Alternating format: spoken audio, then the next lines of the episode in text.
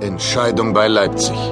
Ein spannendes Geschichtsfeature für Junge und Junggebliebene aus dem Zeitbrücke Verlag von Jens und Jörg Fieback.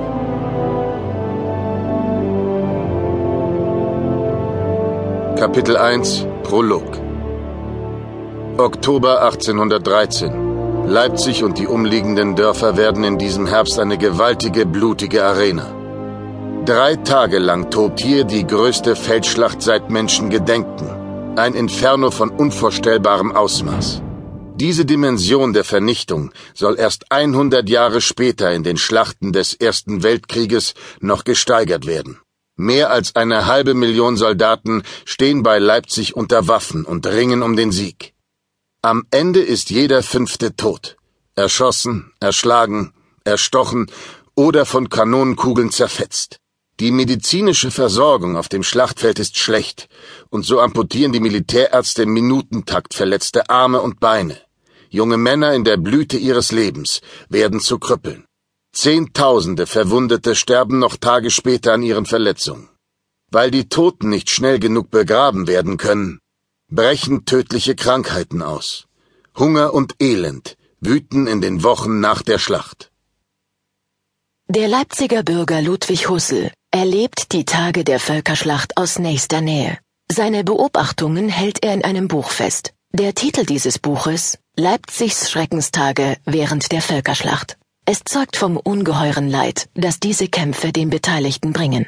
Ich bin vier Tage lang ein ziemlich naher und ungestörter Zuschauer einer Schlacht gewesen, die im vergangenen und jetzigen Jahrhundert schwerlich ihresgleichen haben wird. Ich tue ihr wohl nicht zu viel Ehre an, wenn ich sie eine Weltschlacht nenne. Äh, sie ist bereits eine Völkerschlacht genannt worden, die einen Charakter hat, der sie weit über die gewöhnlichen Schlachten erhebt. Erwarten Sie keine Relation von mir, die sich in militärischen Details einlassen kann und die meine Kräfte übersteigen würde. Sie erhalten nur ein treues, historisches Gemälde dessen, was in meinem Gesichtskreis lag, was meine Augen im Mittelpunkt der Schlacht auf einem der höchsten Gebäude der Stadt mit einem der besten Fernrohre bewaffnet in einem weiten Umkreise von mehr als sechs Stunden beobachteten. Sie erfahren, was ich in der Zeit gesehen und gehört habe, da ich mich oft in Lebensgefahr aus der Stadt, zwar nicht in die höllischen Vulkane der donnernde Feuer schlünde, aber doch nahe hinter die letzten französischen Schlachtlinien in das entsetzliche Gewühl und Getümmel des Armeetrosses und der Biwaks wagte.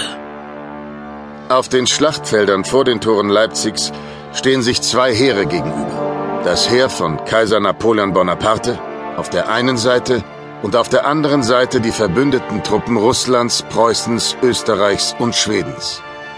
In den beiden Armeen kämpfen Menschen aus fast allen europäischen Nationen. Darum erhält die Schlacht später ihren markanten Namen Völkerschlacht.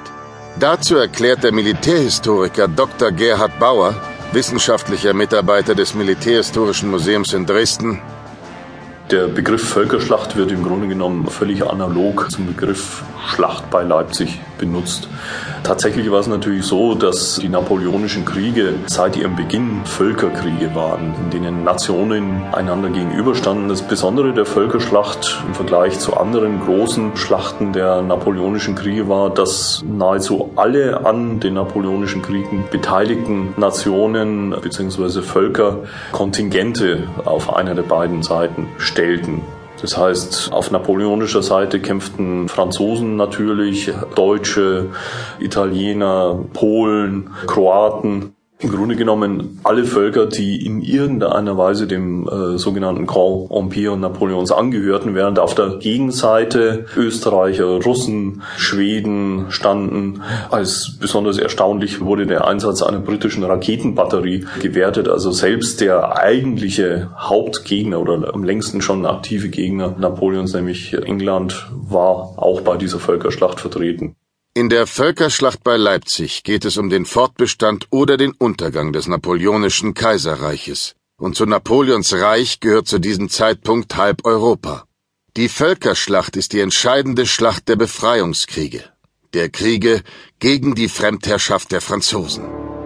Fünfmal ging die Sonne über dem unermesslichen Leichenfelder unter, ohne dass die eisernen Würfel über das Schicksal der Schlacht entschieden hatten. Der ganze Horizont war von Rauch und Dampfwolken verhüllt. Jeden Augenblick wirbelten neue Feuersäulen aus den umliegenden Dörfern auf, von allen Punkten leuchteten die Kanonenblitze, deren tiefer Donner mit dem beständigen Krachen des kleinen Gewehrfeuers welches sich oft bis an die Tore der Stadt zog, in grausender Mischung die Erde erschütterte.